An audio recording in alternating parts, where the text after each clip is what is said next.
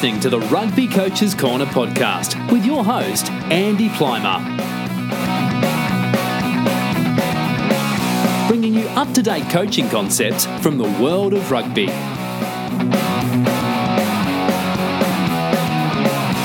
Sharing ideas to make the game better.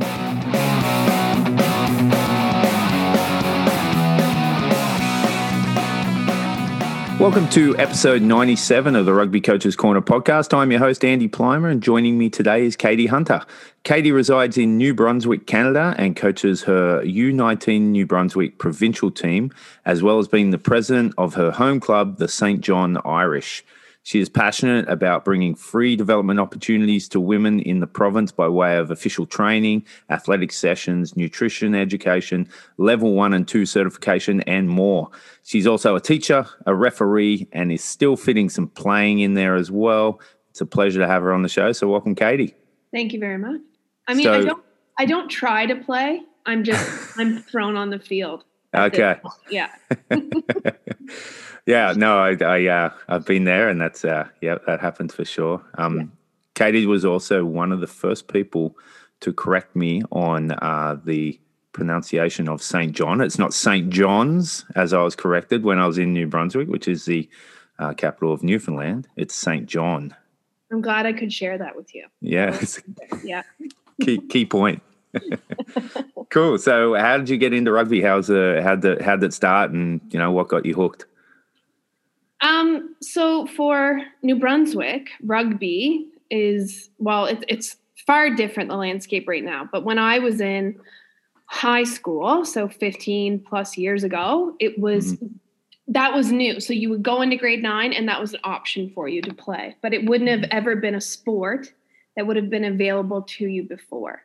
Right. So my first introduction would have been in grade nine, and I had an older brother who had played in high school as well. So that was my introduction to rugby. And uh, I come from a super athletic family. Like if I look at my own accolades versus like everyone else, I'm like the black sheep. Like they're just like amazing athletes, and then uh, you know I'm still like trudging along.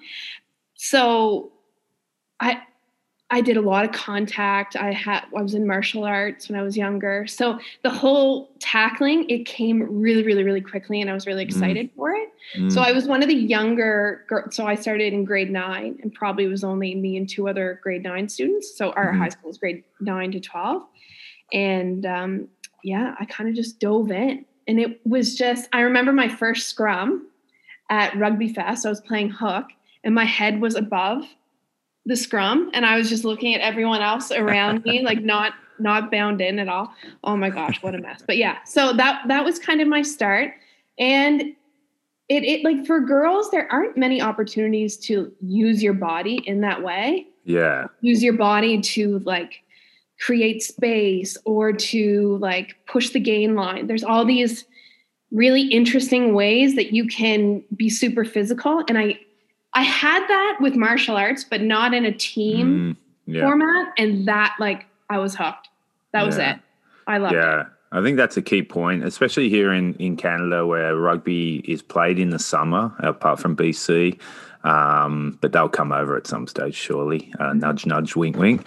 They'll. There is no opportunities for a contact sport for, for girls and women uh, In a summer sport. There's hockey, of course, in the winter. Um, But that's to, a- not to a level. Yeah, exactly. Yeah, there's no full contact team sport, and I think that's uh, rugby plays a massive part in in the landscape in, in countries where it's not a a major sport, uh, especially for girls and women. hmm And some of like the most confident girls I've seen as a coach uh, with that um, contact piece are those who have done martial arts. Mm, Like we have kind of a flow into our high school program from a judo club.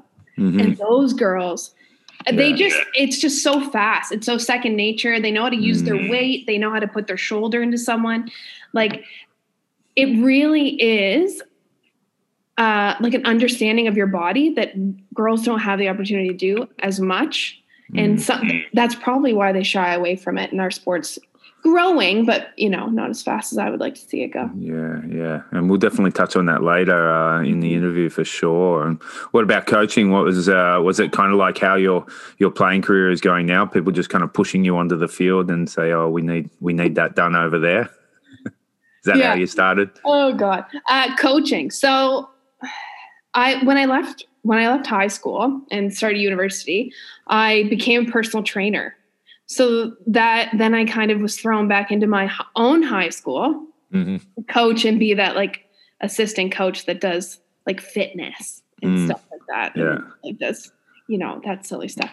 But I don't know. A professor, a professor told me once, like you spend your first two or three years teaching, figuring out like what teaching is, and then the rest mm-hmm. of your career buying back your soul because yeah. you were so terrible oh for those goodness. first three years. Like I feel the exact yeah, I feel the exact same way about coaching. Like I yeah. was like throwing like stupid like let's do 10 sit-ups for this, you know, just yeah.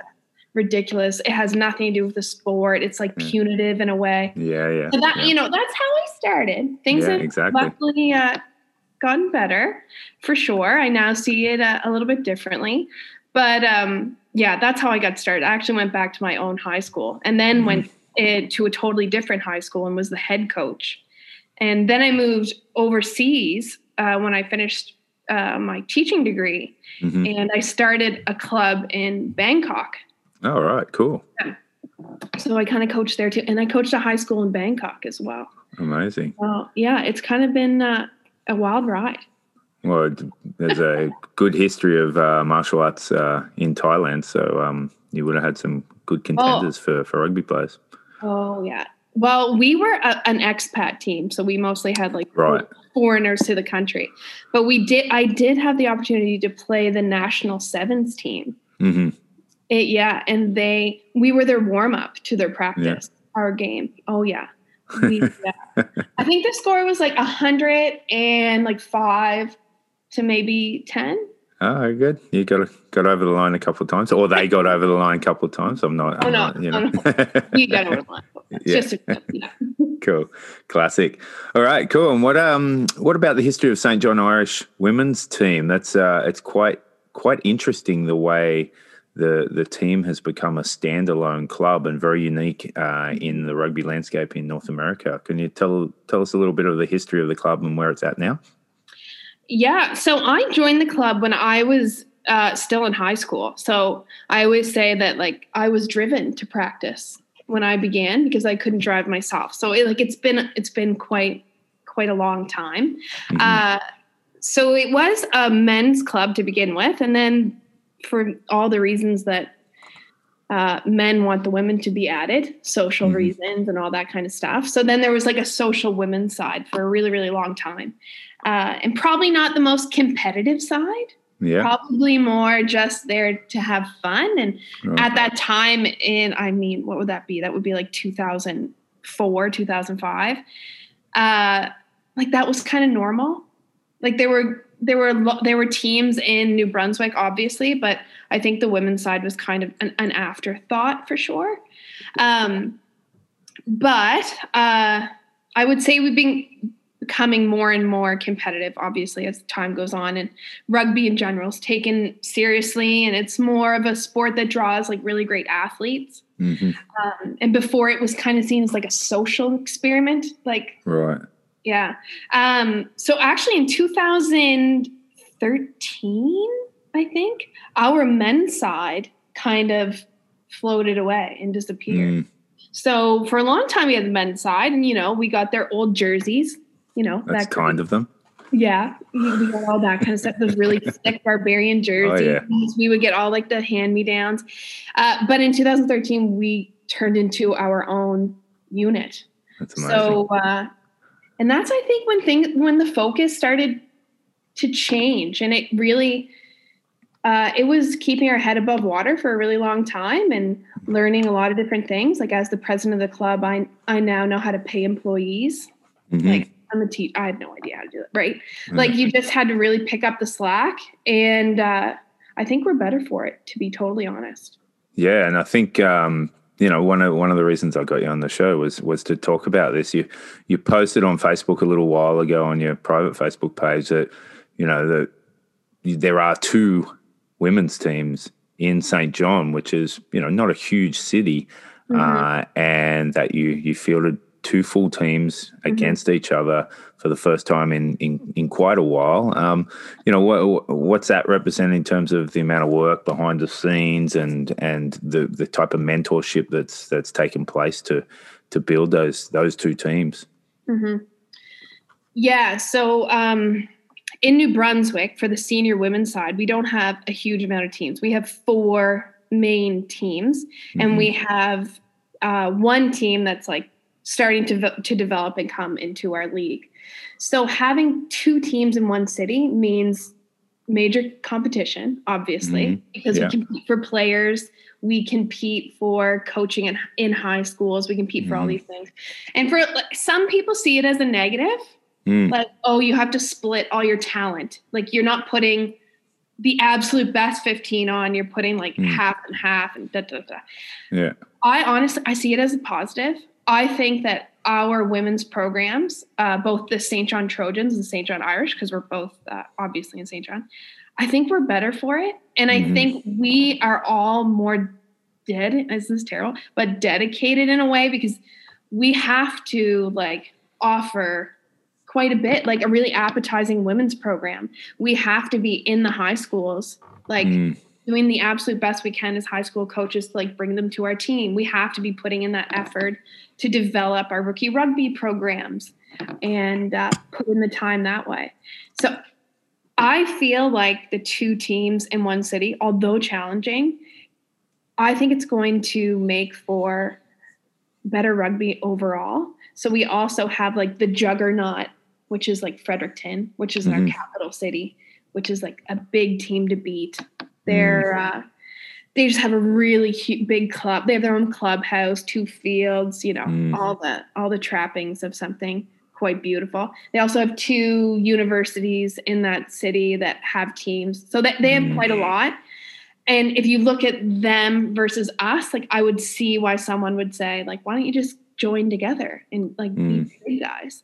Mm. But I guess I just don't care about that. Mm. I just see it in a totally different light. It's not my goal.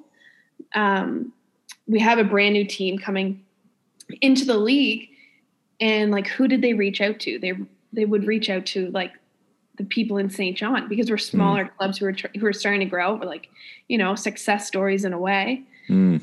And I know of another team that's now interested in it. I can't I can't say a name, but another team hush, hush. entering into the league hopefully mm. right? Yeah, so i think we are going to see like not defectors by any means but i, I think we are going to see teams growing out of places where we didn't expect them geographically to come from because mm. the sport is growing and it needs to serve people better. Yeah that's amazing. And yeah i do that last bit uh, that's what we're doing as coaches is we're serving our players and and as administrators in a club you're, you're serving the, the the club members. And and i think you know I, I love winning championships. I love winning cups and things like that. But it's not the only thing about rugby. Like rugby is so much more than that. I, I look at, you know, I met my wife through my rugby club. We got married on the rugby field. Um, all my kids play rugby. Um, all, like I would say, ninety percent of my friends are connected to rugby yeah. um, somehow. So, yeah, it's not just are you the dominant team or not. It's are you that? Are you providing that for your members and your your your your players uh, to give them that that that social aspect to it as well.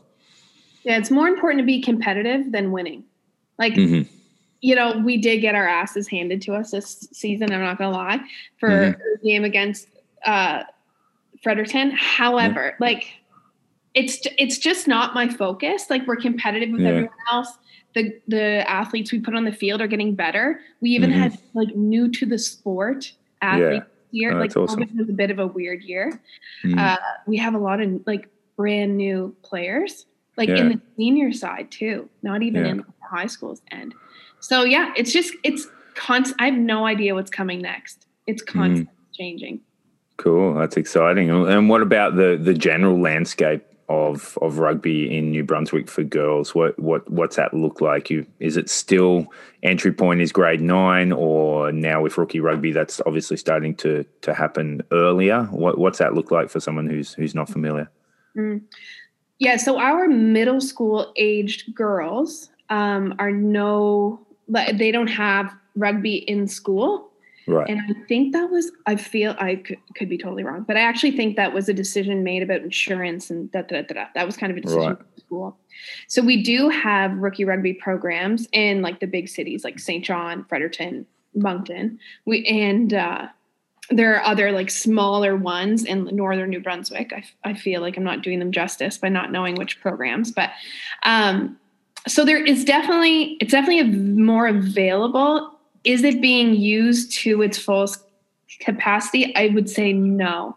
Like it's still, I believe Fredericton, there they had about a hundred rookie rugby kids. That's boys mm. and girls.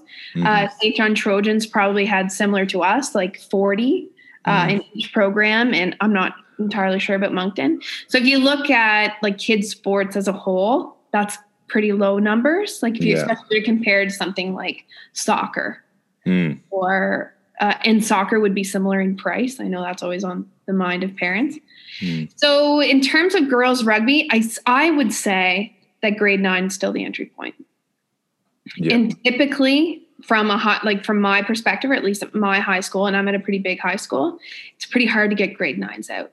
Mm. That's a big year for them like to transition and then to also start a brand new sport there's a lot of bravado necessary mm. to do that.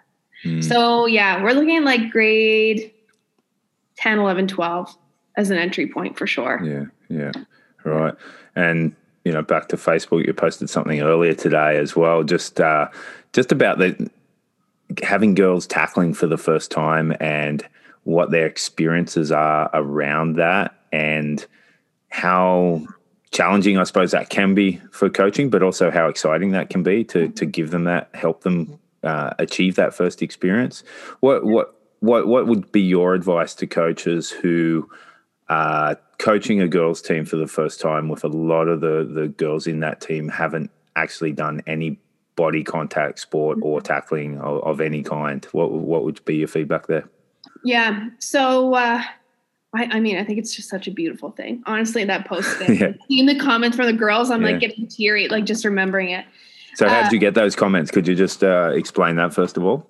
Well, I'm crazy about social media and teams. Like, I, mm-hmm. I will post something after practice, and I like mm-hmm. expect conversation. You know, like mm-hmm. one of mm-hmm. those professors who just like yeah. I get a point if you get yeah so that's what i expect i want i want talk so i did uh, so our contact this year was outside of schools because right. of covid so mm-hmm. um so we only had three like jamboree tackle days so the practices leading up to that were sort of optional outside of my school team, which was only mm-hmm. touch rugby. So uh, in order just to like prime the new girls who thought mostly they were signing up for touch rugby, mm-hmm. just prime them for a, a t- their first tackle practice. I just said like share what it was like, like kind of open ended. Mm. And it was interesting because if I were to give something more specific, like tell them that you're how the coach coaches or tell them like what the technique is like or how they should prepare da, da, da, da. Mm. i think it would have changed their answers just mm. being like super broad being like what was your experience like they mm. all went to a really like emotional place like mm-hmm. they immediately thought like said about empowerment or like feeling strong or feeling mm. capable or how excited it made them feel like mm. i think and I've listened to a lot of your podcasts lately. You know, I'm a keener, I did my homework. And there's a lot of that like plus em- one. Yeah. there's a point, right? Yeah. A lot of that like empathy piece that's starting mm. to like seep its way into coaching and especially with rugby. And I think with girls, it's just not that it's even more important, it's just more clear. Like mm. it's more out in the open that they yeah. do really need that sense of accomplishment and success and yes, you can do this and believing in both themselves and you need to act like you believe in them, even mm. if you're a bit scared to have them on the, on the mm-hmm. field for their first game. They need that in order to mm. be successful. So I just yeah, that post today with with screenshots of their comments, it just kind of reminded me again of like how profound like a tackle practice is, especially Mm. the first one. Yeah. A lot of those girls have never used their body that way ever Yeah. and have Yeah.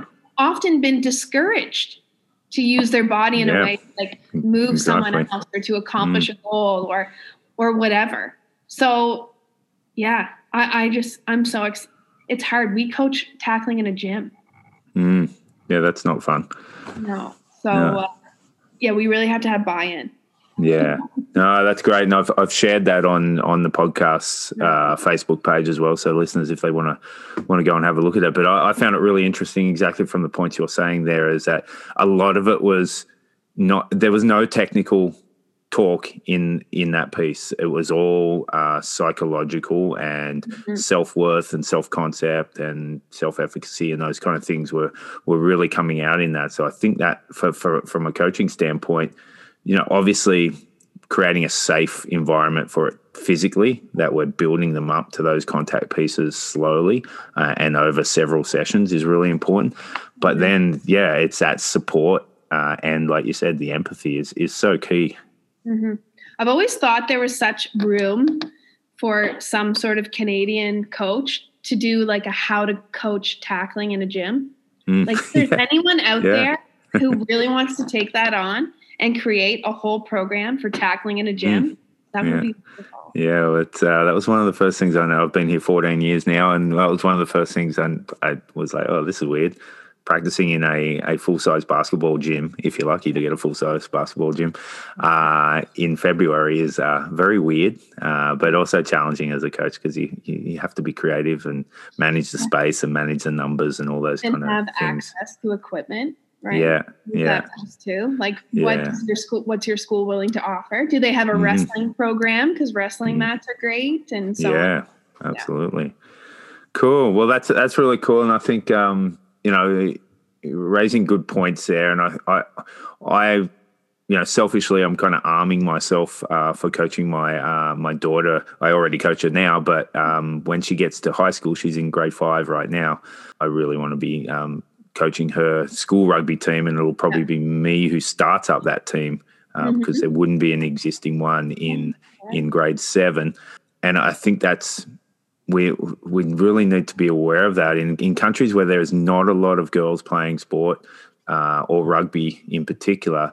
Is I think we we rush into having them join contact, and I think we we we feel that you know this is what rugby looks like, and this is by this age they should be doing this, and if they're not, well, you know, bad luck, and I worry big time that well, we'll lose girls from the sport if we jump into these things too early. So my, my daughter's 11. Uh, she should have been doing contact this year. Um, she was very excited to tackle, but she also didn't want to be tackled herself. She's also in co-ed, which we talked about before the pod. That it's she's playing against boys, and some of these boys are, you know, they're already prepubescent. They've they've they've shot up. They're, you know, they're they're twice her body weight um, in some cases, and I I feel there needs to be a lot of exploration in that age grade because if she gets into a situation two or three times, she'll she'll pull away from the sport, and we can't we we can't lose people. I, I think middle school, it well, like in an education world too, is the most un like un nobody understands kids Mhm. at that age. Like Mhm. grade six, seven, eight, even nine. Nobody even understands. Like they're just hard to manage, Mm, and they're going through really weird social times and understanding themselves and their own self-worth and all of those things and then to i don't think it's the greatest age to have co-ed sports mm, I just don't. I, I think if you're going to learn how to tackle based on what I've seen at the high school level where they're a bit more confident, they're they're more apt to do it in a really like safe social context. mhm. Like no mean girl stuff and no like cr- you know, no like I don't want to hit him or I'll look too strong like Mm. in terms of the social hierarchy of middle Yeah. school yeah, that I don't know. There's just a lot there, and I Yeah. totally agree with you. We it's okay for us to change if it's for the better Mhm. of our players. Like we don't have to continue doing the same thing just because rugby is a tackle sport. or just because like I know uh, Becky, our head coach, her and I had a really great conversation for about canceling a, a practice because of the rain, and I was like, well, we can't cancel practice because it's raining, like it's rugby. And she was like, I'm sick of it. I'm s- for all the things we've changed. That's another one we're going to change. Okay, we're canceling freezing cold out.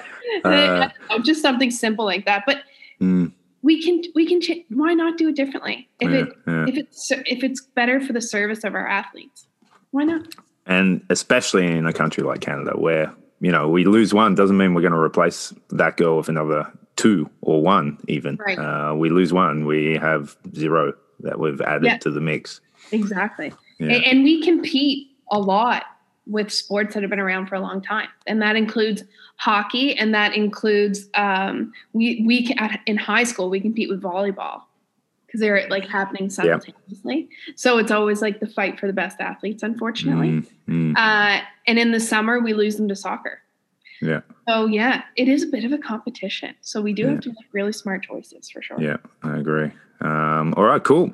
Um, you you mentioned earlier you are the the president of St John Irish. Um, what have you learnt from that role, especially in terms of managing up and managing down? I think that's a really undervalued skill for coaches. Uh, I know that uh, historically I haven't been great at it at, at, at certain times, and then other times I've been really good at it. And I think it's it's just one of those areas that you can learn the wrong way um, and then correct course correct but what what have you what have you learned from your time as being in admin and that that kind of area Well, I'm so lucky not to have been taught anything badly because I wasn't taught at all. I was sort of just, oh, you're keen. Mm. Off you go. you showed manage. weakness you showed Yes. that you're you're enthusiastic Nobody, you know, it was either fixtures or president. I just had Mhm. to choose. Um, yeah, it's been a learning on the job opportunity. Mhm. before becoming the president, I had actually been pretty involved with the NBRU, just going to like general meetings, uh, and di- like I'm on the disciplinary committee as well for the province. So I, I've kind of been around other people that have held this role, Mm. but not in my own club, obviously. So, uh, and there were female presidents before me. I wasn't the only first female president. Mhm. We had others. Even when we had the men's team, we had other female presidents.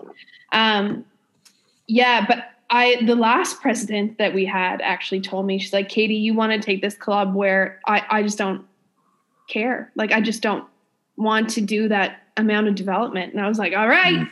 I Mm. do. See you later yeah, yeah. like i want to do i want to offer development for athletes let's become referees like how can we better help our community like are we out doing outreach enough and da da da da da da. and like potentially bought like just spread myself too thin in the beginning and now like just becoming more of an adult like in my 30s i'm starting to understand no no no like you have to have a focus you have Mm. to put your energy somewhere and and make sure that you're getting you know good payout from that energy. So it's been i think i'm in because no one else has taken it from me even though I, I have offered it at every turn. I think i'm in my fifth year right. as president yeah. So i know how to pay an employee now. Huge. like i know how to do all of the banking stuff from that.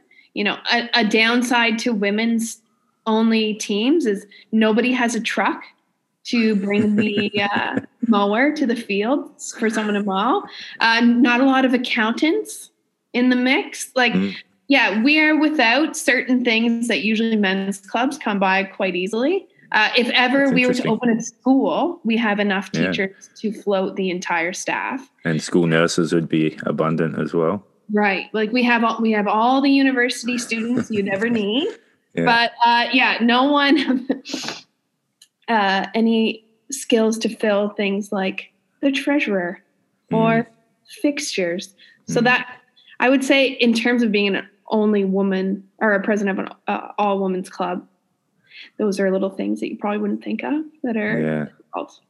Yeah, sure. And what what have you learned in terms of um, you know liaising with your your provincial body and and you know the neighboring club uh, as Mhm. well? What's what's some of your your learnings from those experiences?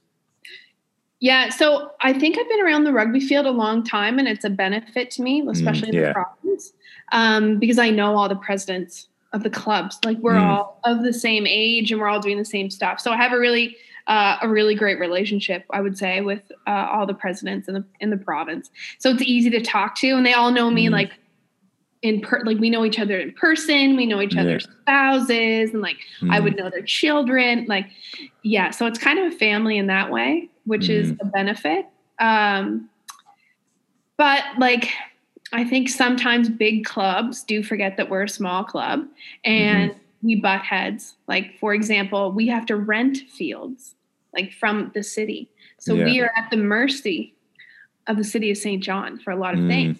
Where clubs that have their own fields, they just sometimes we don't always meet eye to eye. And Yeah. that can be difficult. Like it can be difficult to remind them, like, no, it's just me, basically, and Mm. 25 girls who want to play rugby. Like, Yeah. Yeah. you know, remember that in terms of making decisions. So Mm. there's still challenges for sure. And there's still that, I, I hate to say old boys club, hmm because I actually think it's an old girls club too. Like Yeah. I'm coming from both. I actually think there's a lot of like women who need to change their perception of the game. hmm But I think we're a team because we're so small, we can change really quickly. So Mm. we're open to changing things. Like let's ask our players what game day works best for them. Mm. Does it have to be Saturday? Like, why can't it be a different night? Or Yeah. let's ask them, uh, like, when training is best, or like what kind of tournaments they want to go to. Do they want to travel? Would they prefer to do more traveling tournaments versus like a club season? Like, Mm. I think we're just because we are sort of like free in that way, that we're just open to changing the game. Sounds like a a, a, real uh, hippie outlook in the club, and uh, yeah. I'm I'm in. I'm in.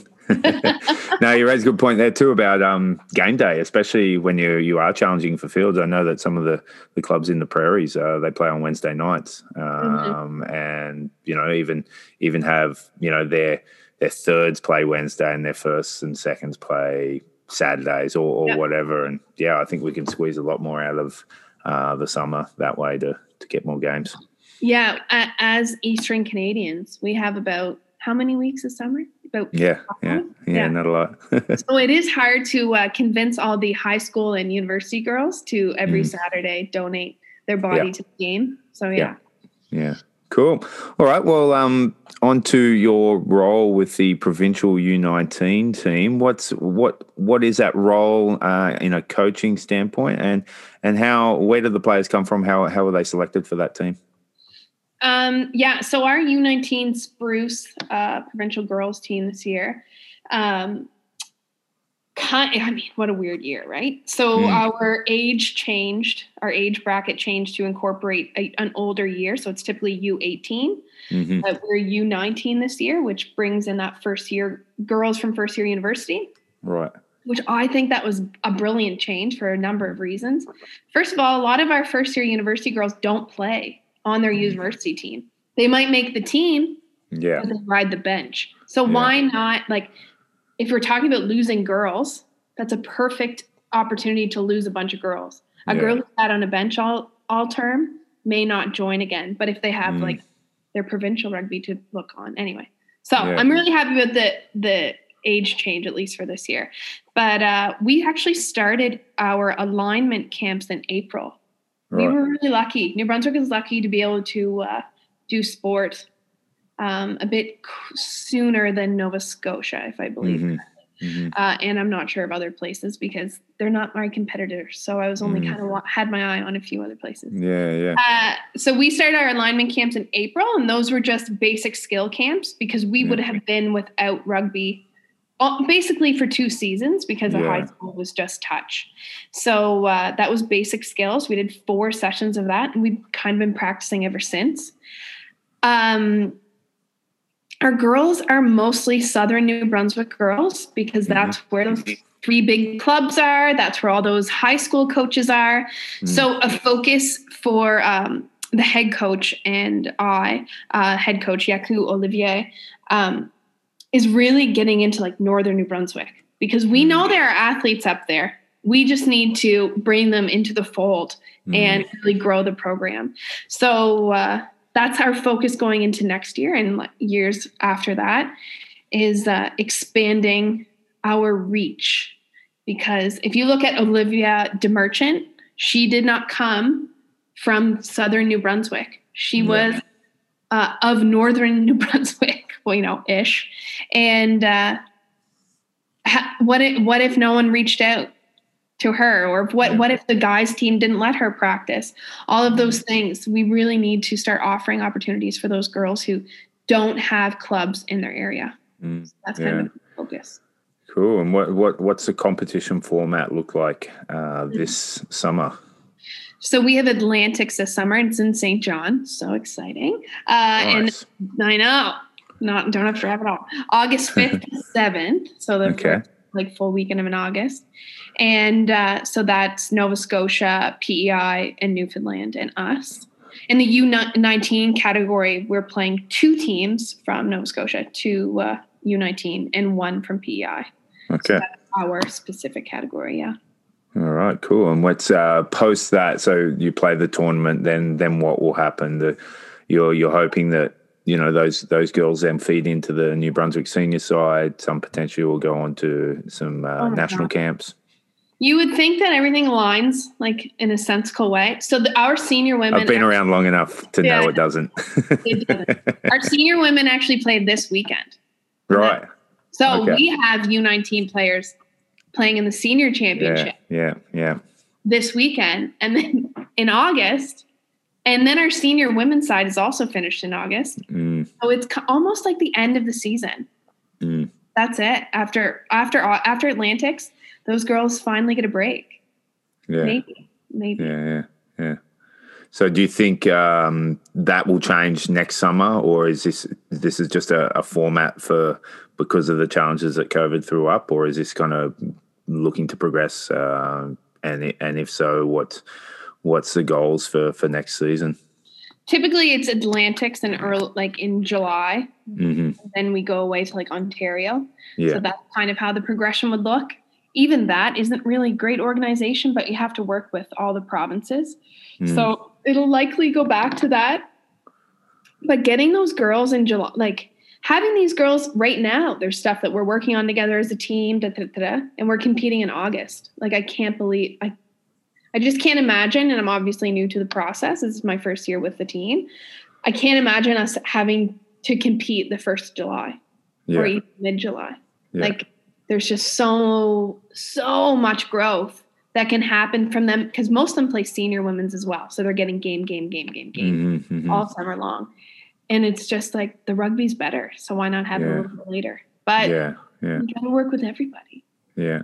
All right. Uh, in the intro, I mentioned you, you've crossed over to the dark side and you are doing some refereeing, uh, something that uh, I've never uh, done and uh, will continue not to do. Um, what what have your experiences been from refereeing, and, and, especially in terms of coaching? What what do you think you can learn as a referee and apply into your coaching? So I'm a scrum half, so I was already a referee, basically. Yeah, of course, right? of yeah, course. Yeah. So you know, prerequisites. basically, didn't learn anything. Uh, yeah, what? It's so different. it's so so drastically different being a mm. referee, mm. even to like a referee to a coach. Like it's it is its own like mm, position yeah. on the field for sure. Uh, I'm so new at it, like so new. Like just still doing uh, exhibition type games. Uh, I did a mm-hmm. bunch of like middle school games when we had them a few years ago. I just refereed on the weekend. I did some sevens games. At most of the time, I'm just reminding myself, Katie, you're not here to watch.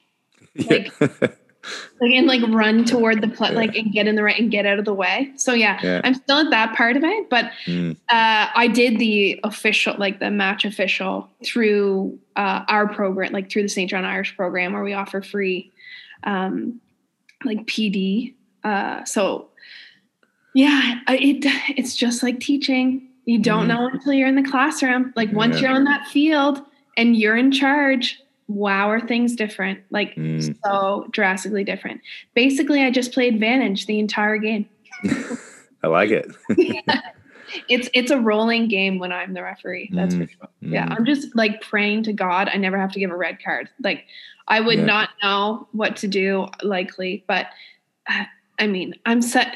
It's something I want to retire into. Mm, Like I, I want to be part of like the physical aspect of the sport yeah, forever. So Yeah. I, it's mostly just my fitness plan. That's it. yeah.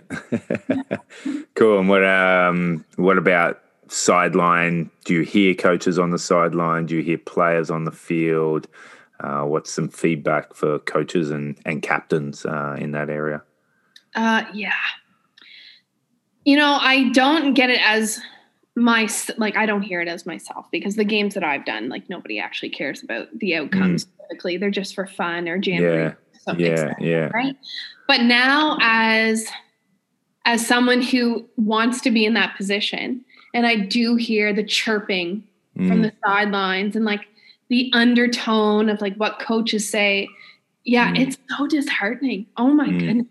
The turnover for like female referees in New Brunswick is drastic. Like we've had them and gone, had them and gone, had them and gone. So I, d- I feel like there is a wind of change for sure to be Mm. more respectful. And as an audience member, like you don't have to call out that the referee was too slow to get to a ruck, so didn't see Mhm. something, or, or you know, whatever terrible, terrible things on the sideline. Uh, it doesn't totally scare me though. I like mm, it's the same people that've been chirping everyone their entire career in rugby, Mm. right? mm. Luckily, I've been long, like at the pitch long enough to be able to be like, "Hey, Troy, be quiet." Shout out to Troy. Yeah. I know Cool. that you'll take that, you know, with a grain of salt. So it's all right. All right, no, it's fine. All right. Well, um, we always end the show with the same final four questions. Uh, when you were a kid growing up, or even when you first got into rugby, um, who was who was a player that really stood out to you? Uh, and if it's not a rugby player, who's an who's an athlete that really stood out to you when you were a kid?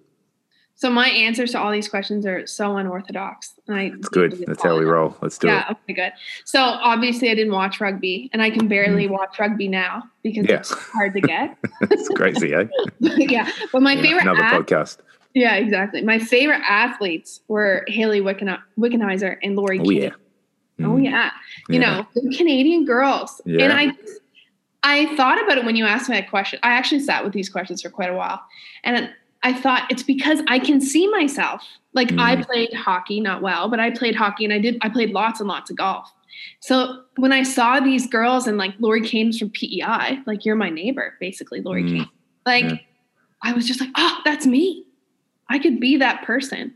And it Mm. was ju- uh, when I thought about it the other day, I was like, that's why it's so important for us to show like the trajectory of how you can be an athlete. Yeah. So Need it's uh themselves. Yeah, hundred percent. We've got a book on Wickenheiser. Um, it's a popular bedtime read for both my daughters, uh, and just about the Canadian Olympics and her being captain and and Yeah. uh, winning gold and that. So yeah, that's. And she didn't retire until she was much older, which is like is she a doctor now too, which is just crazy as well. Like one of those overachievers that are just like, please stop. girl. Yeah, yeah. All right. What about now? Who are some of the the players you like watching? Uh, okay, so this answer, I also answered like a typical answer, and I want to explain it. So I did say Beauden Barrett, but that is for is for a different reason. Okay. I think the Barrett family is one of the most interesting families on the face of the earth. And I talk about it all the time. I cannot imagine having all of those kids at professional, high, high level athletics. Mm, yeah. Basically, as a teacher, I'm just so intrigued by like their upbringing. And I mm. have that is why they are my favorite. Because mm. and because they also said their mother would drop them off the top of the hill and they'd have to run barefoot home. And like who doesn't dream of having a whole rugby crew? You know what I mean? Yeah. Yeah. I mean, I know you want to, Andy. You know, Yeah. like Totally. you want those girls to go all the way through, right? Like that's yeah. just so cool. Yeah. Of Anyway, course. so Yeah. yeah. they're they're kind of I do follow them because I just find them fascinating. Yeah. Yeah. No, that's cool. Yeah, it is. It is very interesting. Um, and it's got a real New Zealand flavor to it as well. You know, growing up on a farm and and uh, the dream of being an All Black and those kind of I things. And who Um, does? I mean, I'm from New Brunswick. You know what I mean? Like that. That's the dream. Like you grew Yeah. up on a farm and you became a professional athlete. Like you Yeah. can't be cooler than that, honestly. Yeah, yeah. cool. All right. And uh, third question: What about coaches? Who are some of the coaches uh, who are, who are probably you know high profile, high profile uh, that you like what they're doing? hmm Um, uh, I don't follow a lot, to be Hmm. honest. Uh, I did fall in love with uh, Colette McCauley Yeah. at the uh, what was I wrote it down the East Coast uh, East Coach Coast Conference coaching Right. Yeah. Yeah. Yeah. Was 2019 i so she i just saw her coach for like a moment in time but loved her approach loved like her energy and her we're very I would say we're very similar in that way just more of a nope this is what we're doing nope we're doing that just a it wasn't totally um the most girly approach. Mm. she was just very much like this is how it is. She was like a boss babe and i was all for that. I Mm. really like the energy. So she was probably yeah she's probably someone that i've been following since uh, big fan. Um, but i just like coaches who ask great questions. Like i love coaches who when i watch them with their players they really can pull information from their players really well. I find that like Mm. a fascinating skill that i really want to get great at. I mean jack hanratty's excellent at that. He's someone that i did my level two with that he even asked me questions and i was like oh my god why didn't i think of that? Like Mm. yeah. So he made a lot of like connections as a coach for me like between teaching and coaching. I feel like one he said to me during the level two like katie's just like teaching. And it was that moment that i was like it's just Mm. Of course Yeah. it's just teaching Yeah. Yeah. and and that kind of that has drastically changed my approach to coaching for sure Yeah, yeah, Yeah. cool. No, it's a good point. And um, you know, knowing Jack, uh, he's really good at asking questions because he's really good at talking. Uh, so that's a that's definitely a strong point. Uh, all right, uh, wrap it up now with the final question: Who's someone in the grassroots in your area that you feel deserves recognition and a shout out? Uh, well my, our head coach of course becky knox i mean right, if you're talking about compassion and empathy and coaching, she she nails it. I actually uh, we coached together for the high school for our my high school team. Thank God because she has the empathy part down. Mm, And as much as I would love to say that I'm that person, I'm just not. Uh, like she's the mom and I'm the dad. You yeah, know, yeah, uh, yeah, for lack of a better explanation yeah, but she's phenomenal. Like she understands the sport and she understands people really well, and she can navigate that whole like again going back to that fear of being in a contact sport or trying something new or something totally outside of your comfort zone. She's perfect for that. She has that cornered. Uh, she's someone that I think people are going to lean on more and more for advice and how to approach certain uh, how to approach women in sport in general. Cool. Awesome. And uh, like any coaching relationship, you need a good cop and a bad cop. So uh, Oh yeah. Good work there. All right, Katie, it's been great having you on the show. Uh, it's been, you know, watching from afar uh, the progression, uh, meeting you in Saint John, and and and seeing what's happening with your with your rugby club. It's a really unique situation. I think there's some great examples for other people who are involved in women's rugby, whether it be coaching or administrating. And I think it's exciting times, and I can't wait to see where it goes. And want to thank you for coming on the show. Thank you very much. Pleasure. Cheers.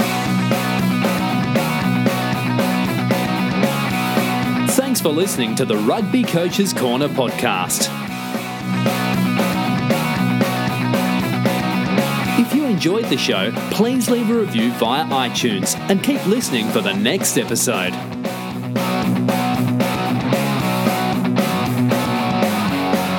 You can also follow us via Twitter at Rugby Coaches CNR or via the website therugbycoachescorner.com. Until next time, keep sharing ideas to make the game better.